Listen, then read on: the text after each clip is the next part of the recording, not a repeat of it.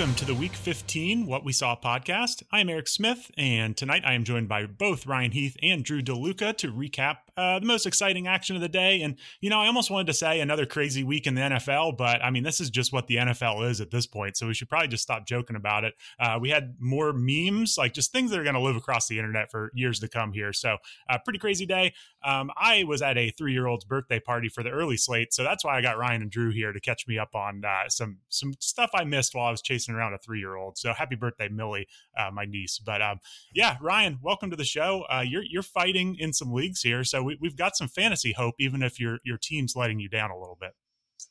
Yeah, you know, I did have a really like um like just unbelievably good week in fantasy football. Like I'm probably advancing to the semis in the Scott Fish Bowl. I've won basically all my first round playoff matchups. So I kind of knew that things were going a little too well for me. And th- then I sat down to watch the Patriots game today. Um, and, and look, the the only two plays that mattered in this game were as at the end get, or getting close to the end, Keelan Cole ties the game on a questionable touchdown call. I thought his foot was out of bounds. The broadcast kind of did too, but it ultimately wasn't overturned. I, I, okay, fine. Like kind of rough call, but not super egregious. Big swing, obviously, ties the game. So now the Patriots have about 30 seconds to get into field goal range to win it. Uh, it comes down to a Hail Mary situation. There's a few seconds left on the clock, only time for one play. Uh, th- so the Matt Patricia brain trust decides to hand the ball off uh, to Rhamondre Stevenson. Credit to Rhamondre, made it interesting, broke a few tackles, got got it quite a ways up the field. Uh, ultimately kind of gets trapped, turns around, does like a fairly safe lateral behind him to Jakobi Meyers. It's like, all right, this maybe this is still interesting, maybe it's still alive. Meyers jumps in the air and absolutely airmails it like 15 yards back in the direction of Mac Jones, who, like, first of all, is is Mac Jones really going to come down with this and house it? Like, come on. Uh, but of course, Chandler Jones is right there, uh, jumps up, grabs it, Mac Jones tries to tackle Chandler Jones. Um, he just put put him to bed with like a stiff arm, extremely embarrassing. And we get to watch Chandler Jones run it back for the game-winning touchdown as time expired. Um, you can see all of my thoughts on this coaching staff by tuning into Discord or Twitter right now. Uh, let, let's just say that I, I think we should be cleaning some house right now. Well, I'm glad you still joined us for this podcast. A couple thoughts for me. One, it's wild that it's Jakobi Meyers. He seems like he's probably a smarter player, like a veteran who should know better. And it's wild that it's him. Uh, Chandler Jones in the all black uniform on the black logo for the Raiders. I think maybe he was just in camouflage and they just could not see him on the, the lateral. That's all I can explain this lateral from Meyers. So uh, crazy stuff. I've never seen anything like this, Drew. I, I know we've been watching football a long time. Um, eh, is this a first for you as well? Oh my goodness, yeah. I mean, the the ending, the iconic ending that it takes me back to is 2010 Giants versus Eagles, where uh, Tom Coughlin told Matt Dodge, "Whatever you do, don't kick the ball to DeSean Jackson, kick it out of bounds." And then, of course, he kicks it to DeSean Jackson, who yeah. drops the ball, picks it up, and then runs it back for a touchdown. Game over. Eagles win. Uh, this that was a game that the Eagles were losing, I, I believe, by three or four touchdowns uh, in the fourth quarter with about seven and a half minutes left. So uh, it takes me back to that game. I have that's the most miraculous ending I've seen to a game, good, bad, and different, in at least twelve years. Drew, I don't know if you saw me tense up a little bit when you said the word Giants. I think that's kind of a trigger for me now because I thought you were about to bring up a certain couple of Super Bowls, but yeah, oh yeah, I, yeah. I didn't know if you were trying to kick me while I was down there. No, no. If I was going to bring up any Super Bowl, it would have been one with uh, Nick Foles catching the ball that Tom Brady could not. Oh, yeah, thanks. well, I'll get the uh, my Bengals perspective here. It reminds me of the uh, long touchdown they gave up to Brandon Stokley on a tipped pass to end the game. It was like a 75 yard touchdown when it was over. So we've all had our sh- our fair share of uh, defeats. So hang in there, Ryan. Uh, you are yeah. looking set to advance in the Scott Fish Bowl, though. So it's not all bad. Like you might have a Scott Fish Bowl team moving on here yeah, my, my fake fantasy football teams are doing great. My real football teams are yeah, need, need to get get with the program right now. All right, and then Drew, uh, you're still alive in the Warrior Bowl, looking good in the Baby Bowl. So lots of lots of good stuff here from our fantasy team. So how are you doing? Uh, sounds like you had a little less exciting Eagles game here. Oh yeah, the uh, Eagles game was uh, it was uh, it was tough to watch. So Jalen Hurts is we've been really spoiled with his play all year. He's the top rated passer I think going into this game. I think had 20 picks to three interceptions coming in through two picks uh, with what seemed like about three strokes of the clock before uh, before we knew it. We, he was five of 11 with two interceptions, and I'm, this is not the Jalen Hurts that uh, we've been watching all year. Thankfully, turned it around the second half, uh, put the cape on as he's been doing all year, and led the Eagles back to victory. But uh, it was definitely tough touch and go there for a while.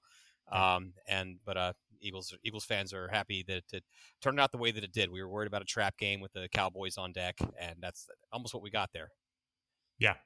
All right. Well, yeah, we will be covering Miami versus Buffalo, Philadelphia versus Chicago, and Cincinnati versus Tampa Bay. But of course, uh, we are covering everything on what we saw on the website. So please check out the article for every single game recapped. I'll be writing up the Bengals Tampa Bay game. So, um, yeah, we're going to start this out on Saturday night. Ryan, you covered the Dolphins and the Bills, and I, you know, I really just down the stretch of that game, it, it, hit me that like these are the games that we we watch football for. Like it was just the snow's coming down. It's a divisional game, and I, I would say to everyone out there who um, can't enjoy these games because of their fantasy teams or their uh, their bets, uh, maybe just take a break and enjoy a nice snow game on Saturday night because it was pretty awesome. Yeah, I, I. By the way, I think the cure to that is just draft a ton of best ball teams. You can just tell yourself that you have exposure to every player in the NFL if yeah. you draft a ton of them. So yeah, I I was not thinking about my fantasy teams for even a second during that game, and it was it was great. Uh, yeah, I I mean I was a little scared at first because I turned the game on and I'm like, there, there's no snow on the ground. What's happening here? Like I, I was promised snow, but it it did show up in the fourth quarter, and it it was awesome. Uh, I will say I was a little annoyed as soon as the snow starts coming down. Uh, the broadcast starts saying, "Okay, now now both of these teams need to start establishing the run with, with in the fourth quarter." It's it's like the, these are the two most explosive passing offenses in the league, and we're stumping for them to slow the game down. Seriously, like we, we get to watch Tyreek Hill catch a pass and then slide for another ten yards. Like it it was great. I can't, I can't imagine being in a in the booth and just rooting for games to be less fun.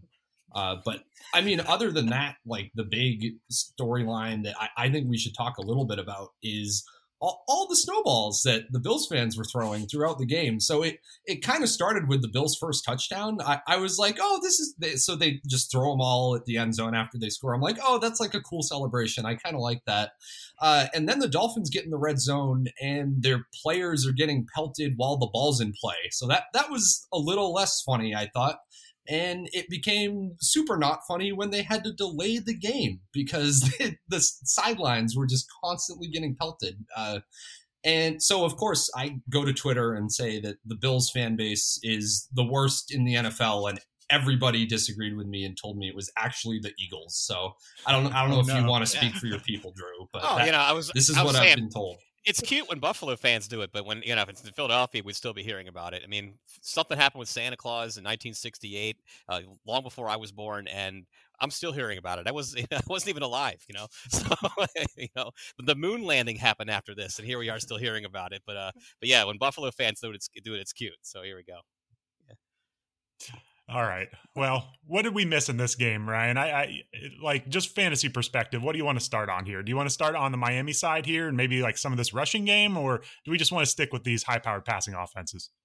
I mean, it is worth talking about the running game for Miami because Raheem Mostert came and reminded us he was really good at football. Like 17 carries, 136 yards, two targets in the passing game, caught one for 20 yards, 76% of the snaps. He just looked explosive the entire game. He was just kind of constantly threatening to break off big plays.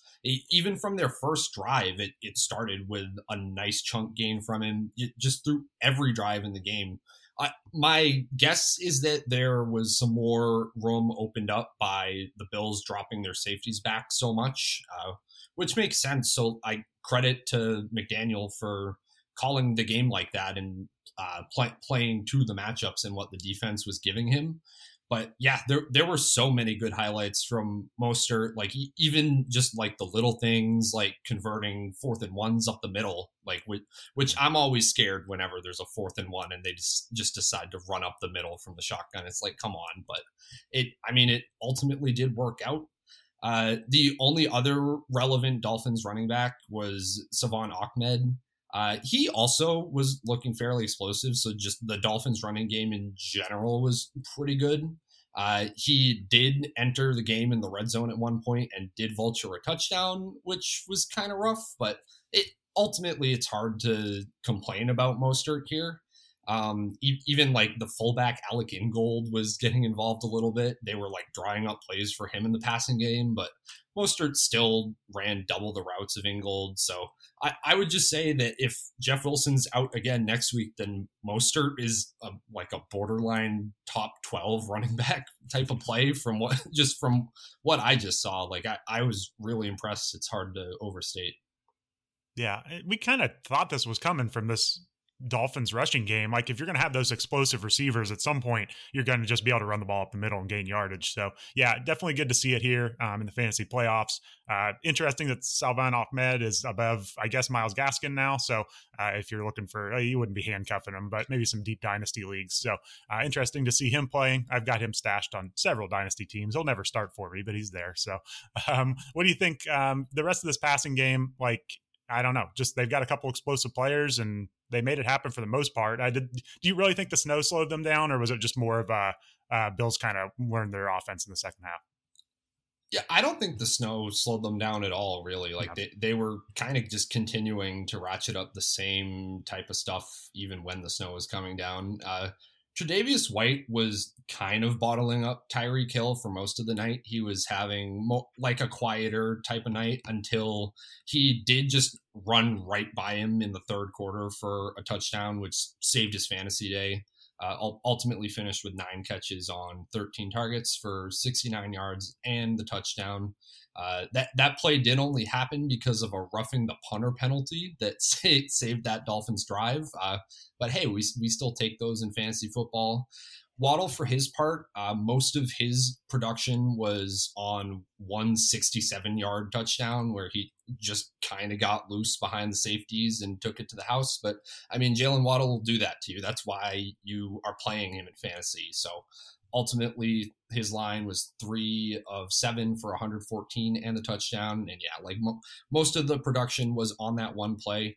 Waddle did mysteriously just go to the locker room at one point at the end of the third quarter. I'm honestly not even sure that he made it back out onto the field, but there there was no reporting whatsoever on it. Like even on the broadcast, they were like, "Oh, Jaylen Waddle's like not on the field right now," and it was just kind kind of glossed over with all the excitement that continued through that game. Uh, but yeah, that that might be something to monitor. I, I don't know if we're gonna get an update on that at any point, but yeah, I, other than those two, like no, nobody else in this passing game matters. Like yeah. eleven routes for Mike Gesicki, Trent Sherfield is not a thing like that. Yeah, that's pretty much all there is to say. Do we want to have the the Tua conversation? Like uh, for fantasy, I don't know if it really matters. Like he's in a good offense, they're explosive. You know, who cares? Like keep playing them. Like, do we? What do you think about Tua? Like, do we want to go down this road? Oh man, like yeah, for fantasy it doesn't matter. You're correct. Like this this is the offense and the situation that he's in. For dynasty, I don't hate selling him that like with these quarterbacks where they are mostly pocket passers, they, they are extremely dependent on two things really, weapons and scheme. Tua has just about the best weapons and scheme a quarterback could ask for right now. That in dynasty that can change. So th- if he's being valued as like a top seven, top eight dynasty quarterback in fantasy right now, yeah, you should probably sell him if you don't need the fantasy points he's getting you right now if you're not a contender or whatever. But yeah, I, am not like I, I don't want to spend a bunch of time dumping on Tua, like re- really. Yeah, I, I don't know if you have any strong takes, uh, Drew. I, I just there are times where I think Tua's throwing motion looks funny just because he's left-handed, and then there are also some throws that just don't seem like they have a whole lot on them. And I, he's got a good enough arm, but it's like there are certainly plays where I would think that Tua is in that second or third tier quarterback. I, I, it's a really nice offense. It's really fun, but I just don't see it sometimes with Tua. Yeah, I mean, I he's a guy that we've just kind of waiting to see him see him get healthy to see what he can do. For I mean, his first year, yeah. he was coming off of a major injury that we weren't even sure he was going to really ever be a thing in the NFL. That hip injury was pretty significant. Uh, so I think you kind of you kind of punt that first year and kind of look more at the second year as as uh, as what he can do when healthy. And I guess and his third year now. He's when, when he has Waddle and Tua and things like that. So, um, I, I mean, I, am he's 24 years old, so he's yeah. he still has room to grow as a player. Uh, so I'm not ready to write him off completely. I think he's not where we want him to be on an arc. I think we're used to we're kind of spoiled by watching the Patrick Mahomeses of the world, uh, and now look at Jalen Hurts is the youngest quarterback to ever go 13 and one, and he's pretty young too. And uh, we're spoiled watching these guys, these young guys, kind of come up out of nowhere in their second years and just really blossom. And sometimes it takes two or three years. So um, I kind of want to see him finish the year before. Uh, before I write him off one way or the other. So I, I, it's, it's definitely a conversation I think that's worth having right now for sure. Um, because it looked earlier in the year like he was he was the real deal, and he and then uh, he this has just been a pretty rough stretch lately for him. Yeah, and I'm definitely grading on a curve here with Tua. I mean, I'm comparing him to the top quarterbacks. So when you see his EPA up there and like the top two of the league, like that's mm-hmm. kind of what we're looking at here. So mm-hmm. obviously he can run an NFL offense for a long time, and he's a good quarterback. So I, I probably shouldn't sound too harsh on him. So all right, um, Ryan, uh, if you're ready, let's move over to the Bills offense and what you saw there. Yeah, sure. Uh, let's start with the backfield for the Bills as well. Uh, so that I would say this was a step back for the James Cook truthers. Uh, Devin Singletary basically just played the first two drives entirely. Uh, ultimately, his line was 13 carries for 42 yards and three caught three of four targets for 28. Uh, it it just kind of seems like Singletary's settled much back into this like number one role, whereas we we were questioning for a couple weeks there if this was closer to a 50-50 split but the yeah the usage is just is just leaning much more toward singletary. I, I didn't think he was necessarily doing much to justify it. Like he i until through the first three quarters he had like six yards or something on the ground. Like it just wasn't overly impressive from him uh, I the moment I do want to talk about is at the end of the game. Uh, he went down on purpose at the four yard line, uh, which made the Dolphins burn their last time out. Uh, but and look, if you want to do that after you've gotten the first down, I think that's okay because like sure, then you have another another shot at the end zone if you want. Uh, but that him doing that made it third and one uh, with with very little time left on the clock. Uh, and I, I was kind of like, what is what is Singletary doing? Turned out the Bills were playing for the field goal in a literal blizzard. Uh, even even though it's a chip shot field goal from the four, it's like why why would you do that? Like I yeah. I feel like I would much rather score with 30 seconds left and see if Tua can beat me in a blizzard with, with only one timeout than have and not just not just getting field goal range. He would have to score a touchdown like that. I would just much rather take the points there personally. But Tyler Bass ultimately made the game winning field goal. So it, like we could be having a very different conversation about this right now, but the points ultimately kind of moot. Uh, looking elsewhere in the backfield, getting off that tangent now, uh, just five carries for James Cook, 34 yards. Had had a couple where he looked pretty explosive. Uh, I, just, that's just kind of been my take on Cook for the last few weeks. So like I, I think he looks better than Singletary. Uh, what I do want to talk about is his really weird usage in the red zone. So they, it was mostly Singletary and Cook just getting their own drives, not really rotating on and off very much. But there were a couple times where on a Cook drive they get into into the red zone and Singletary would enter the game. They'd pick up a first down with him. Then like Cook would come back in and then he came comes off and Nyheim Hines enters the game. He had Hines had only three routes and no carries the entire game. But on that play, it was just an easy swing pass, and Hines ends up scoring. So that like any, anyone that was trying to like galaxy brain James Cook this week, that that was a rough moment. But yeah late, later on in the game, uh, Cook stays in in the red zone, but it's an empty back set. They split him out wide and throw to him in the end zone. Uh, doesn't catch it, but then he lines up in the slot and catches it. So it's it's like all right, like we're we're just having James Cook play receiver now in the red zone like that. That yeah. that'll work, I guess. So it was it, it was a pretty cool makeup score. So ha- happy about that, I'd say. But yeah, I I just it's hard for me to say anything about this backfield other than that Singletary is like a shaky flex at this point. Just there aren't really defined roles. I have no way of saying what they're going to do in the red zone. If we if we knew yeah. one guy was favored there, it'd be great. But a lot of just shenanigans, kind of. Yeah. So yeah, hard hard to like come out with a strong take here. Yeah, yeah, that, they're, just, they're just vulturing each other. You're exactly right. they're all capping each other's value there.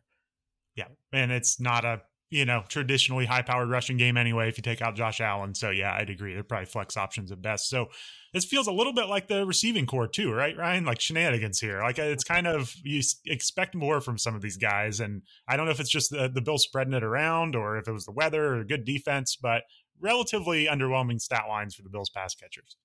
Yeah, so the first touchdown of the game was to Bills rookie tight end Quintin Morris, who I genuinely thought was a lineman for a minute when it when it happened. I was like, oh, it's a big guy touchdown, but no, it, he was he was actually a tight end running a route. Uh, but yeah, obviously that's not any of the Quintin Morris is not the guy we started in fantasy.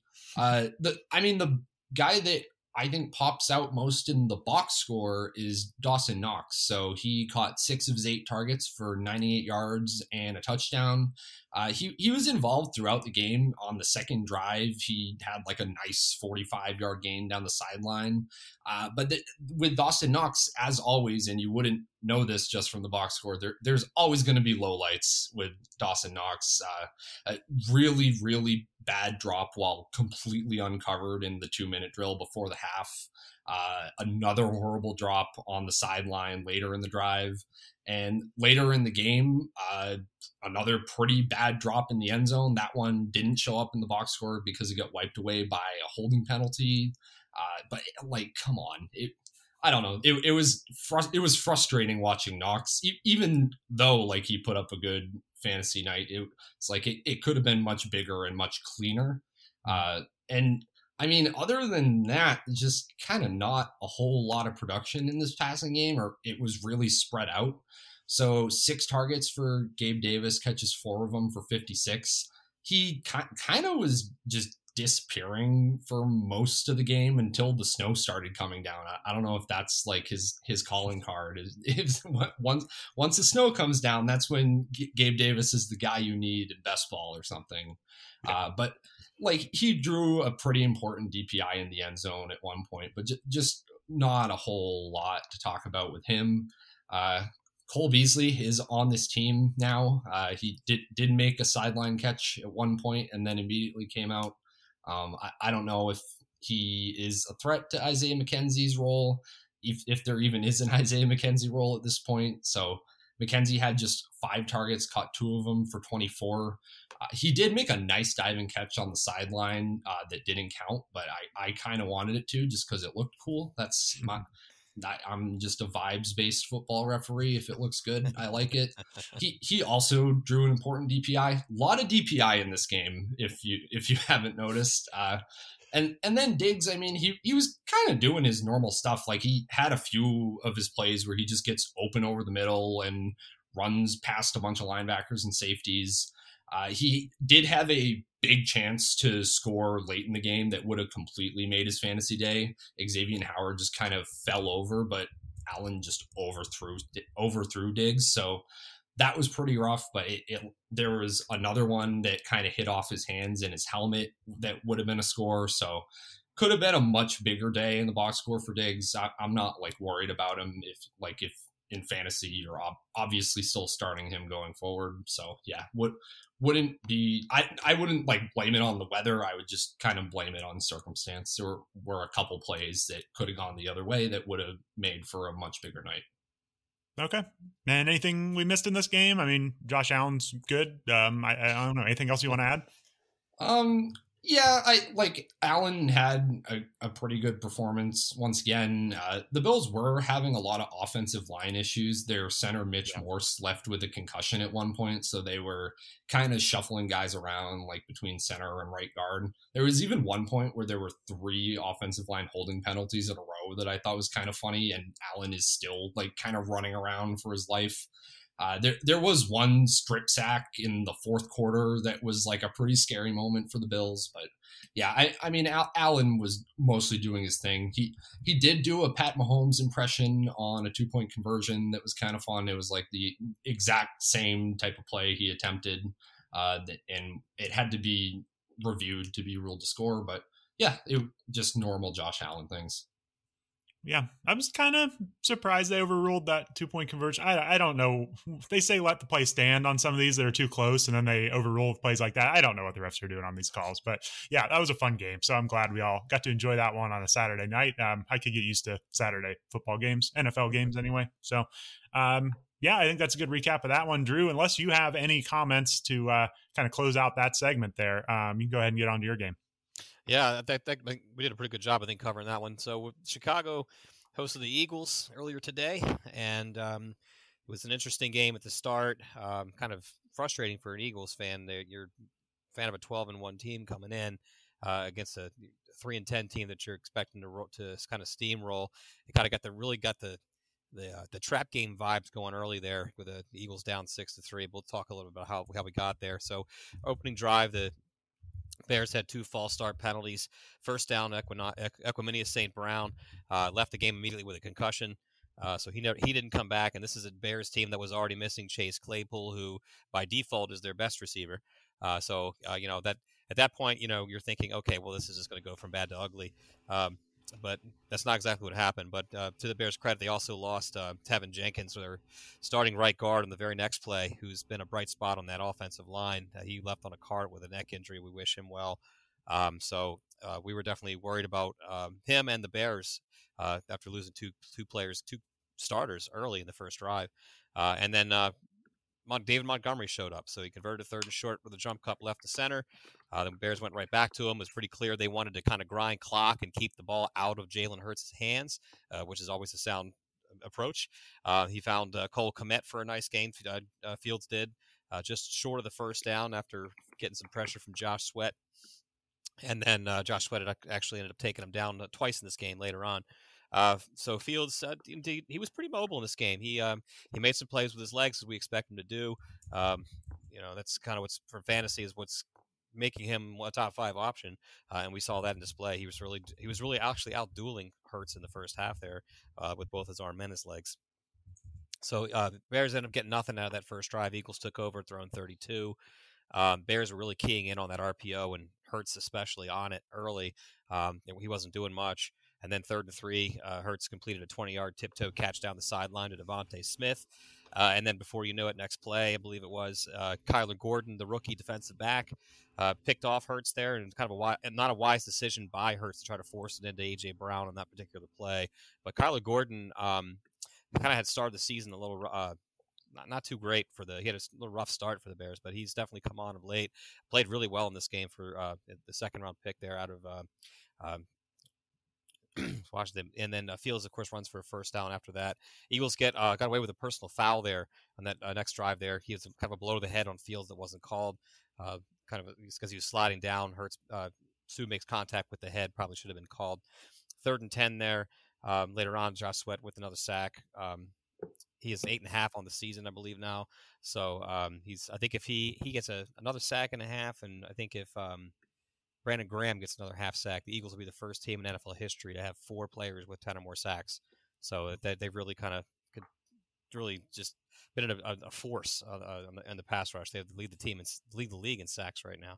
So Bears were moving the football, um, but uh, that defensive line came through again. Hargrave with one of his two sacks, um, and then uh, they, they, eventually turned it over uh, on downs or punted. Actually, Eagles got the ball uh, again to Smitty, took up the field for 43 yards. Smitty being, of course, DeVonta Smith. Uh, that at that point was the second play from scrimmage in the second quarter, and that was only Jalen Hurts' second completion of the game. So really kind of speaks to how ugly that first quarter was.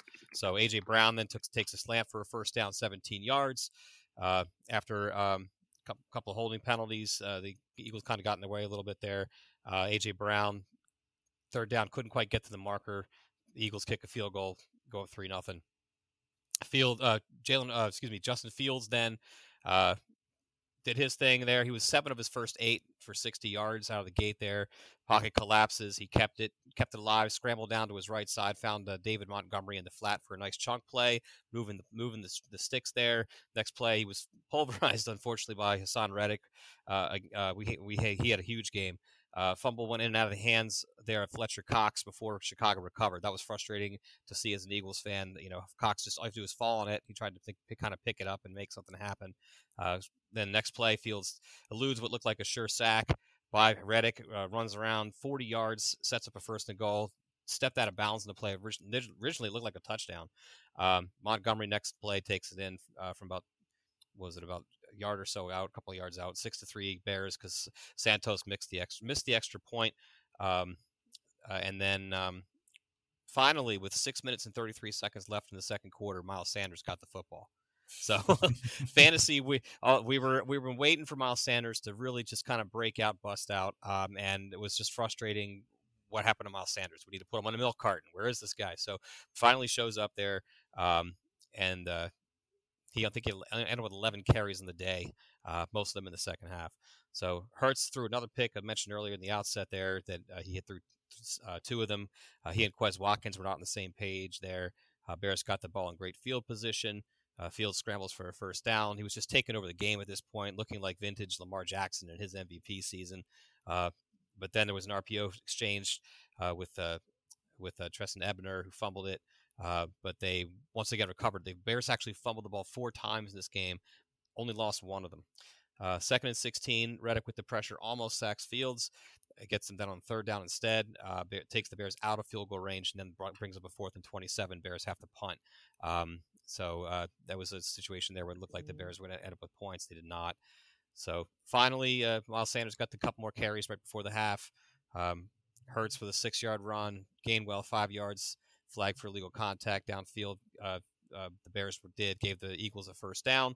Then Hurts threw the Gainwell again. This is another thing that was kind of surprising. We hadn't we saw nothing from Kenneth Gainwell for day, for weeks, and all of a sudden here he is coming in in key situations on third downs and in the red zone as well. So he was pretty much exclusively the third down back today for the Eagles and the end of the goal line, which is out of nowhere and very surprising. And kind of puzzling. Why would you take uh, you know a guy like Sanders out in the red zone and have this much slighter uh, back go in there in, in, those goal yeah. line situations? But that's what they were doing uh, throughout the game here.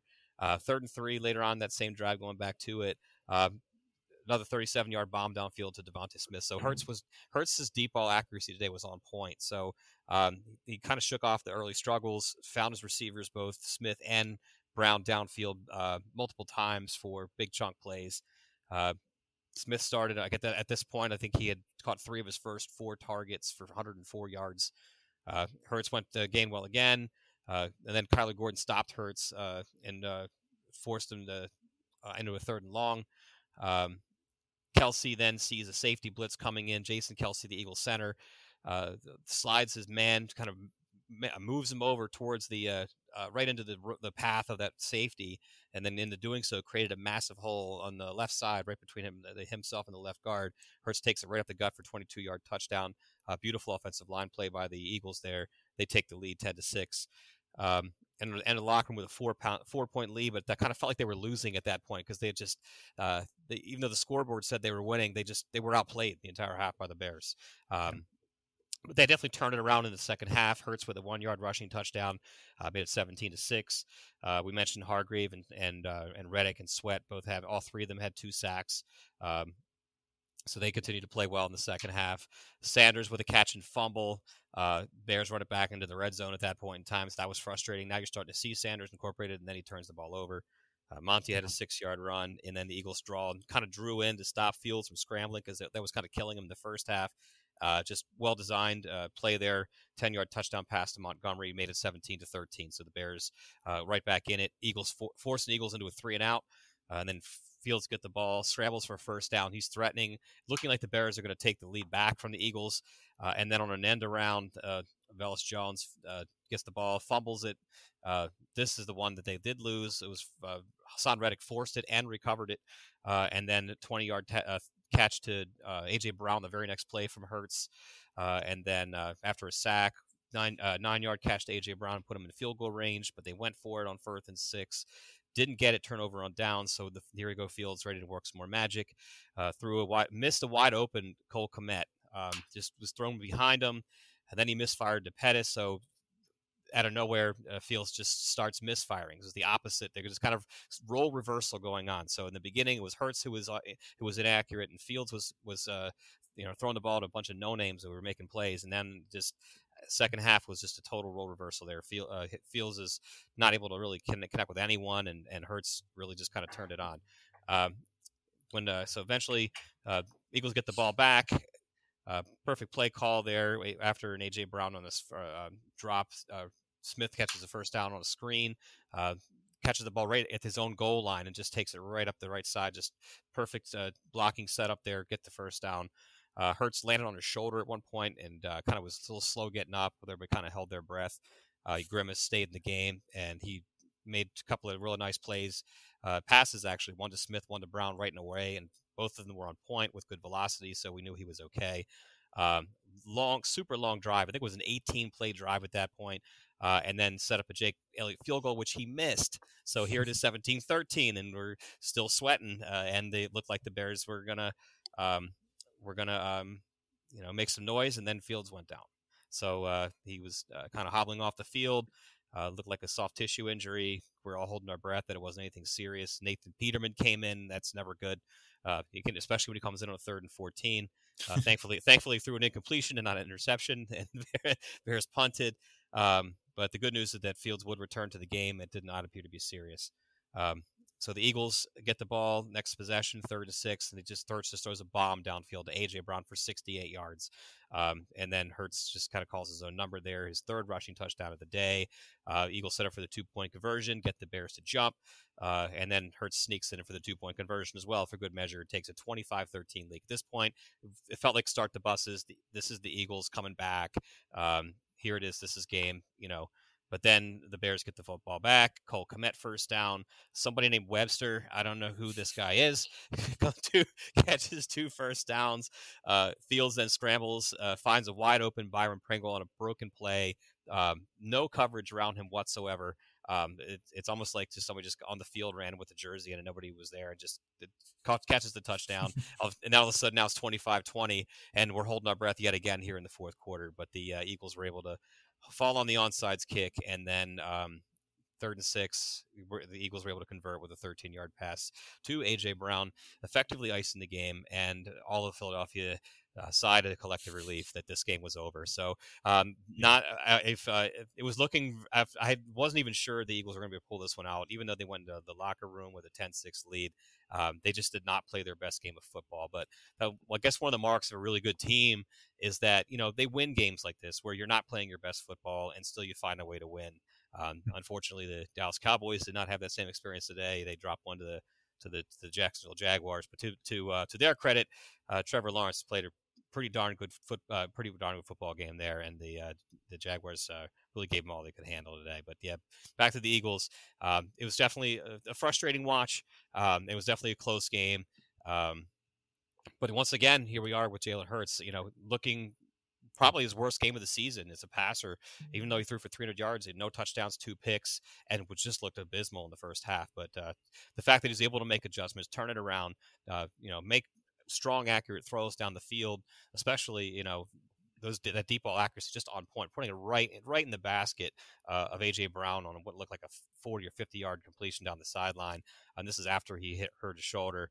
Um, he's just he's he's he's got to be one of the front runners for MVP this year. I mean, he's yeah. he's just you know when he when he's not playing well, the Eagles looked awful. When he was playing well, they looked unstoppable, and that's just what an MVP is. So. Yeah.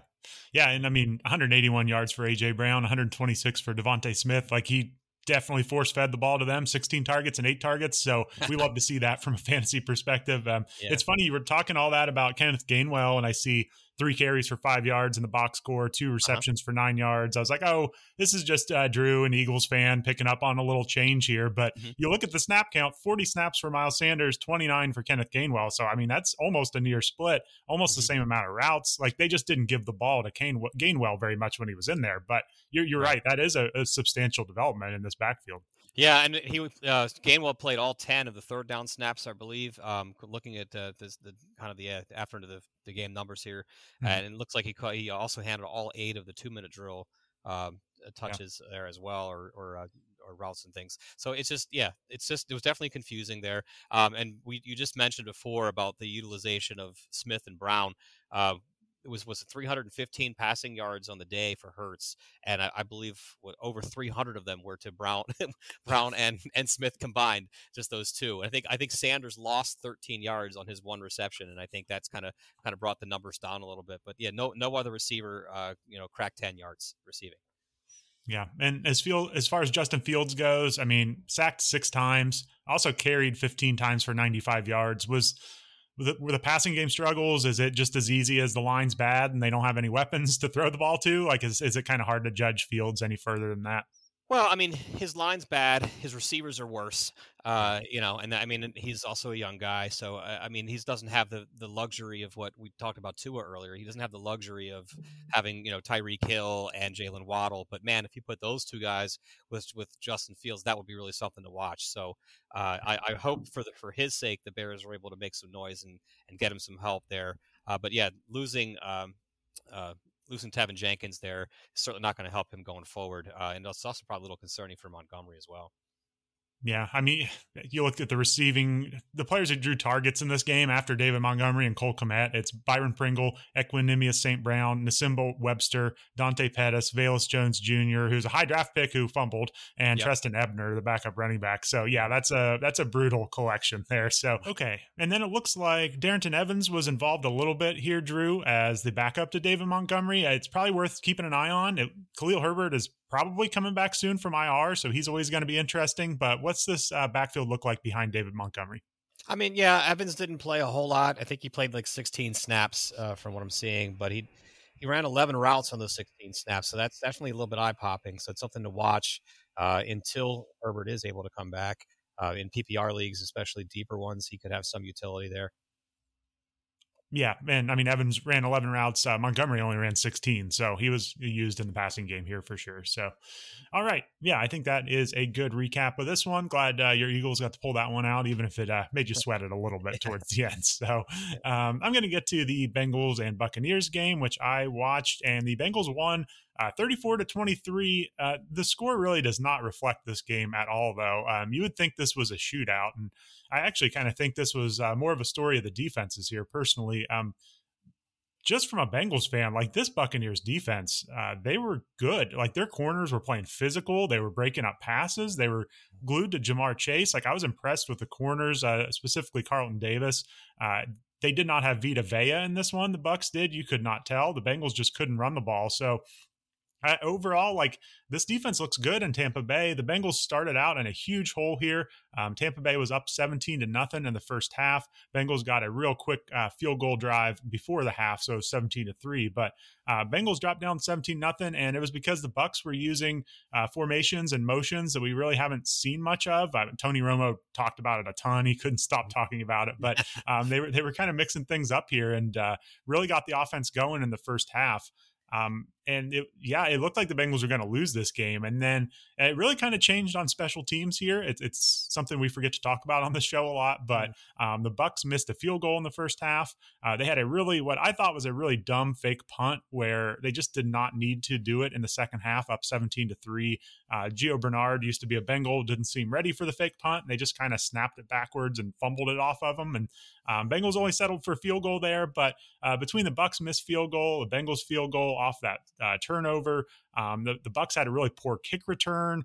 Uh, just a lot of stuff here that kind of swung it. The Bengals had a nice punt, and that kind of opened the floodgates for what happened here with Tom Brady, which was pretty miserable. So, um, before I get into all that, uh, do you have any specific questions on this Bucks offense, Drew? Like whether it's the passing game or the running game? Where do you want to start?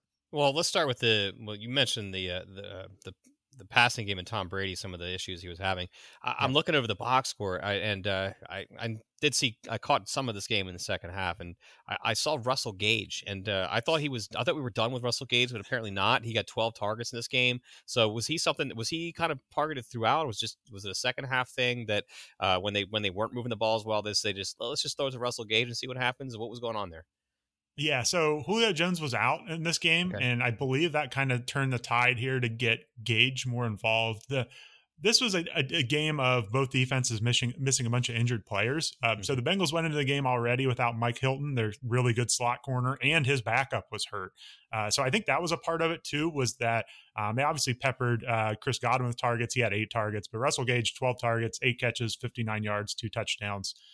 Um, yeah, as far as Gage goes, like he was catching a bunch of short passes and just getting crushed by linebackers afterwards. And um, he had a slant touchdown in garbage time for his second score, but his first one was on fourth down, like in the red zone. So um, he was a trusted part of the offense. I mean, just 59 yards on 12 targets, so it was not like real explosive stuff, but uh, he was kind of doing a Chris Godwin impersonation. They were just throwing it over the middle a lot. So uh, I I don't. It's hard to say with this offense because I the passing volume is going to be there. I mean, 44 attempts from Brady is pretty normal, um, and we still got 10 targets to Mike Evans here and eight to Chris Godwin. So it's not like, uh, you know, I think maybe some of those running back checkdowns went to, to Gage in this one, and that's where it came from. So going forward, I don't know how sustainable it is. I wouldn't expect two touchdowns, but I wouldn't be all that surprised if he got six, seven, eight targets next week. I don't know. He seemed a legit part of the offense to me.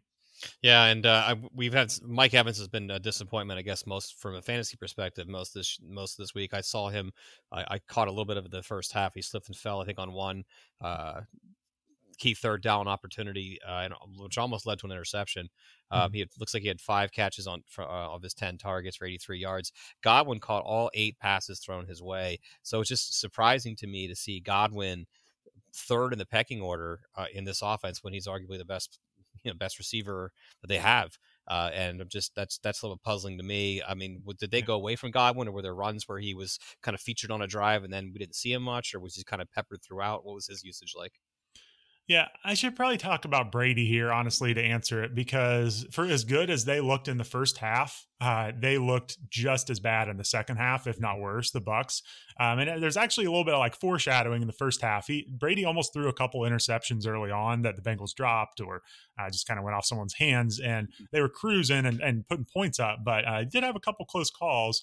Um, they converted some really close, like fourth down conversions on the touchdown drive. Um, so it looked really good in the first half, but it all fell apart in the second half. Um, it he was picked by Trey Flowers, thrown to Cam Brate. It seemed like every time they went to Cam Brate, something bad happened. I don't know why they're giving Cam Brate targets, but it, it burned him a couple times. And Brady just looked really unsettled, like in a clean pocket on one play. Um, he, the Bengals did not have Trey Hendrickson, their best pass rusher, and Sam Hubbard barely played in this game. So they're missing their two best defensive ends. And even with that, like Brady who just looked uncomfortable. Like we're talking about a lot of defensive tackles getting pressure on him, not fast players, and he just can't he can't move back there and make plays happen necessarily. So um, he had a fumble where DJ Reader popped the ball out after the pick to Trey Flowers. Um, the ball slipped out of his hand on a, a handoff to Fournette for a fumble and a turnover uh, like just these slow pass rushers were able to get him as he tried to buy time. Um, he was picked when he stepped up in the pocket and got hit by Joseph Ossai, Ossai and took a shot. Ball went up in the air. Like it was just a turnover fest in the second half for Brady. He throws two picks, fumbles one.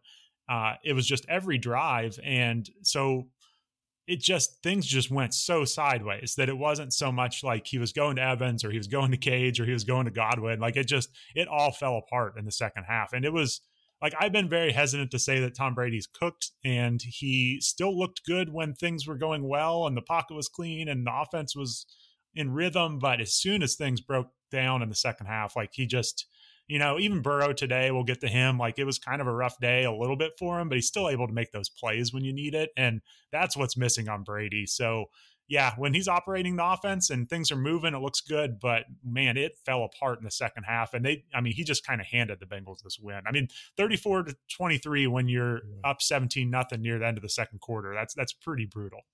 Yeah, I mean, and, and were there issues running the football too? So you sound you mentioned that the, the Bengals were kind of shutting the the run game down there, uh, or the Bengals were the Buccaneers were shutting the Bengals run game down. Uh, yeah. Was the same thing happening on the other side of the football? Because I see Fournette and and White, neither one of them cracked fifty yards. Um, yeah. Twenty one carries between them, I guess, for a total of what eighty two yards. So um, we, I guess, we kind of entered this game with the impression that Rachaad White was kind of slowly taking over this backfield, but it looks more like a 50-50 split here. What what were your observations about? About the running utilization here, and, and uh, were they just not getting it done the second half, and not unable to protect that lead for Brady, or were there issues with the run game too?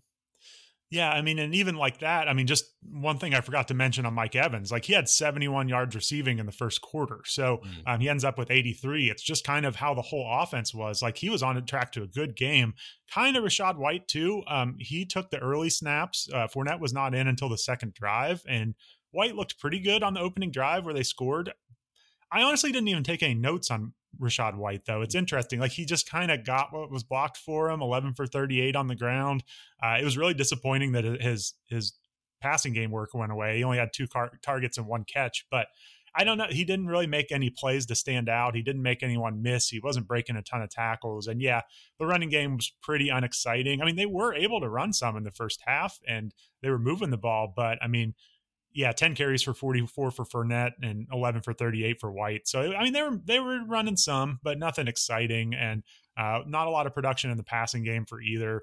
Uh, Fournette didn't come in until the second drive though, and then ends up out snapping White 43 to 29. So I'm not exactly sure what their split is. It's not like Fournette was great. I mean, he, he was stuffed on a goal line carry. Um, he did have a nice catch on a third and three to the flat to keep things moving, but like, I, I, don't know what their rotation necessarily is here. Neither of them looked all that impressive, but I, I think we know this is a, a, an offense where we want the pass catching out of these running backs. I'd say that stays what we want going forward. And if they're not going to get, you know, eight checkdowns, it's kind of, uh, yeah. uh, they're a lot less exciting. But even routes run, Leonard Fournette had 25 to Rachaad White's 15. So it was just kind of wild. I thought White had kind of earned more of a role here, and it, it kind of flipped this week. So I don't, I don't know specifically what the change was. It just uh, nothing happened that made them make this change, but it, it certainly started going to Fournette. Yeah, and looking over too, that one thing that looks that jumps out at me from this box score, the, the longest pass play of the day was a 24 yard pass to Mike Evans. There was nothing nothing longer yeah. than 20, 25 yards or more. Uh, in the passing game, in the run game, nobody had a 10 yard run. Uh, mm-hmm. Everything was. I think Thompkins had a nine yard run uh, on his only carry uh, De- Deven Thompkins, uh, who uh, who's a wide receiver, 5'8", 155 pounds. So you got you got a sense what that kind of play, what that was like. But on your your traditional, you know, run run between the tackles or at least around the end, run uh, rushes from the backfield from the running backs. Longest run of the day of those 21 carries was an eight yard scamper by Fournette and uh, yeah. it just it sounds very unexciting. And I guess what it what it brings me to is questions about the offensive line. We know that there's been injuries there. Um, did you see the offensive line just get bullied in the second half by uh, by a Bengals team missing two, their two key pass rushers? I mean, what was the what was the interior like there? Uh, we, we, mentioned before Hubbard barely playing. Uh, what's uh, is is the offensive line just just not able to do anything at all uh, in the road game and the ground game as well? man, I it's tough. Yeah. I, I, think I would put it more on Brady. I mean, it yeah. was you know the Bengals defensive tackles are good, B.J. Hill and DJ Reader, but they're not exactly like pass rushing forces. So it was, it was, almost like, um, you know, when you see a pass rush against like Hurts, where they're trying to just contain them and mm-hmm. kind of stick to their lanes, like that's the kind of rush Brady was dealing with. I mean, there were a few hits he took for sure, and the Bengals dialed up some blitzes that kind of pressured him, and um, it, it, did have a little bit of an effect, but it was just some bad interceptions, a bad fumble. Like, I don't know. Like, I even noticed like he was yelling at Mike Evans to start the second half. And I put it in my notes because it was like, you're up 17 to three. Mike Evans had 71 yards receiving in the first half, and he maybe there was one mix up, and you're you're screaming at him behind the huddle. And it's just like it's weird signs to see that when a team is seemingly getting things back on track. So now I honestly I'd put it more on Brady than I would the offensive line. There just wasn't uh, there was some push from the Bengals line, but it's not like you know Von Miller was tearing around the edge. So it's just yeah. I, would put it on Brady here, and it, it's one of the first games where he looked a little bit washed. Like it, it's encouraging because it did seem like they figured out the offense in the first half, but to see him melt down in the second half, it was kind of like, whoa, this is not. We we don't see Brady turn it over like this. Yeah, I mean, and that's just it was uh, definitely a head scratcher because I, I noticed that they were winning seventeen to nothing and seventeen to three at the half, and like, oh, Brady's being Brady. Here we go. Just you know, just in time for the playoffs. This is they're going to go seven and seven, and they're going to we're going to win that sloppy division. And you just don't want to see Tom Brady in the playoffs. And it just kind of looks like that was kind of the path of this game. So I was definitely not as surprised as I was with the Colts Vikings game earlier yeah. this week yeah. with the with the, mo- the, the most ridiculous uh, turnaround in the in the history of the National Football League when you're up thirty three to nothing at the half. Poor Matt Ryan uh, goes from being the uh, the losing the was it was it 28 to 3 in the Super Bowl in the third quarter. Yeah. Uh, the worst the worst the biggest come from behind uh, in the history of the Super Bowl. Now he's got the regular season mark as well. So I kind of feel for Matt Ryan. But uh but yeah, it's that was there's a lot of that this week. There's a lot of just kind of for uh, you know Jekyll and Hyde performances. We talked about it with Eagles Bears. The Eagles were were awful in the first half and much better in the second. Bears kind of flipping rules there. Sounds like the same thing happened here in Bengals Bucks. Just uh, yeah. just a wild wild week 15.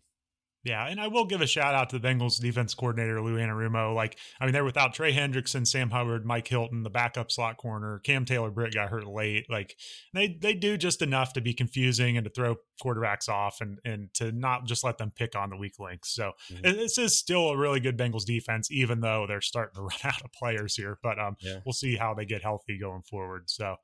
Um, I don't know. You have any other questions on the Bucks offense, yeah. or you want to get to the Bengals real quick? Well, let's get to those ten and four Bengals. Yeah.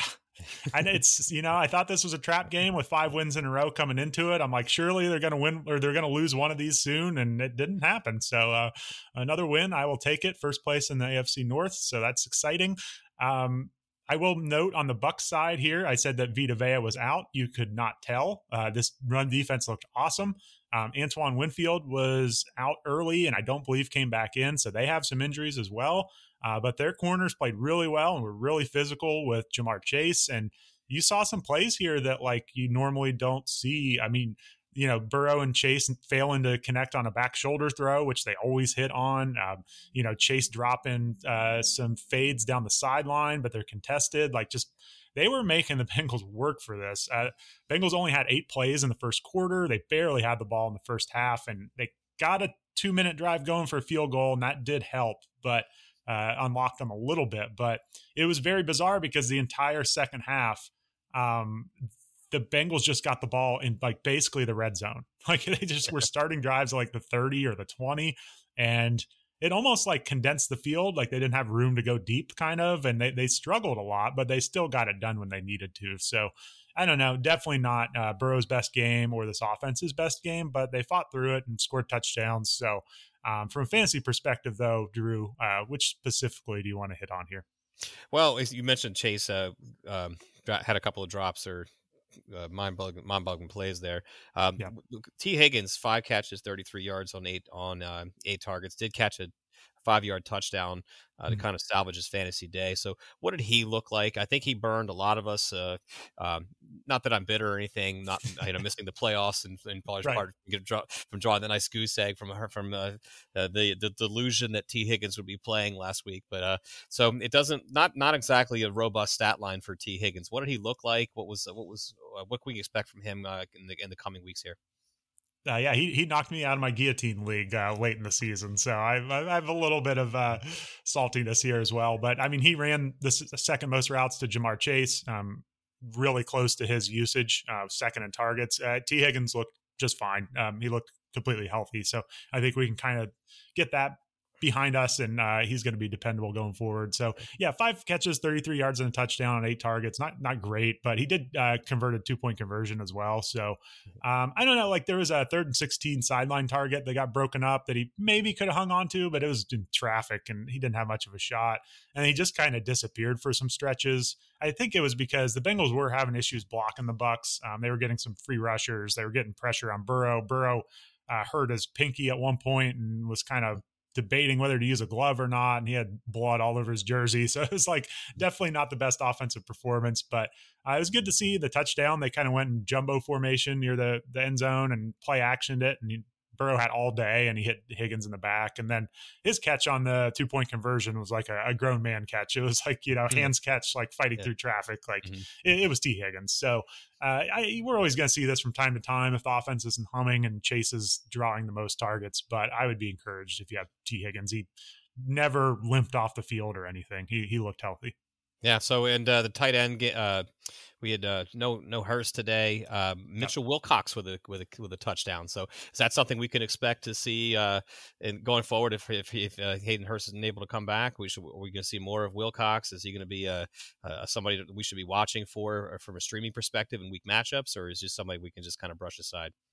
No, I would brush him aside. I mean, he did play just as many routes as Ja'Marr Chase, and he ran 33 routes. Uh, yeah, 33 routes was the same as Tyler Boyd. So, like, he was out there a ton. But uh, Wilcox, only three targets, and his touchdown was the Bengals were running out the clock. It was kind of like they got the game winning first down already, but just had to keep running. And they just did a play action and just burned the Bucks for a touchdown. It was a real nail in the coffin. So, it was, I mean, it was the Bucks had to sell out to defend the run at that point. So that was his 19 yard touchdown. So I mean, you know, if he's going to be playing all the snaps for a good offense, like deep leagues, there's there's something there. If you're in a dynasty league and you just kind of want to add some depth for the playoffs, like you know, eh, there are he's at least playing and he, he could catch a touchdown on this offense. But I, I think that's about the extent of it. All right, one final question about the uh, the Bengals here I've got for you. Uh, Mixon, uh, 11, 11 carries, 21 yards, no touchdowns. Uh, caught five or six in the passing game though for 33.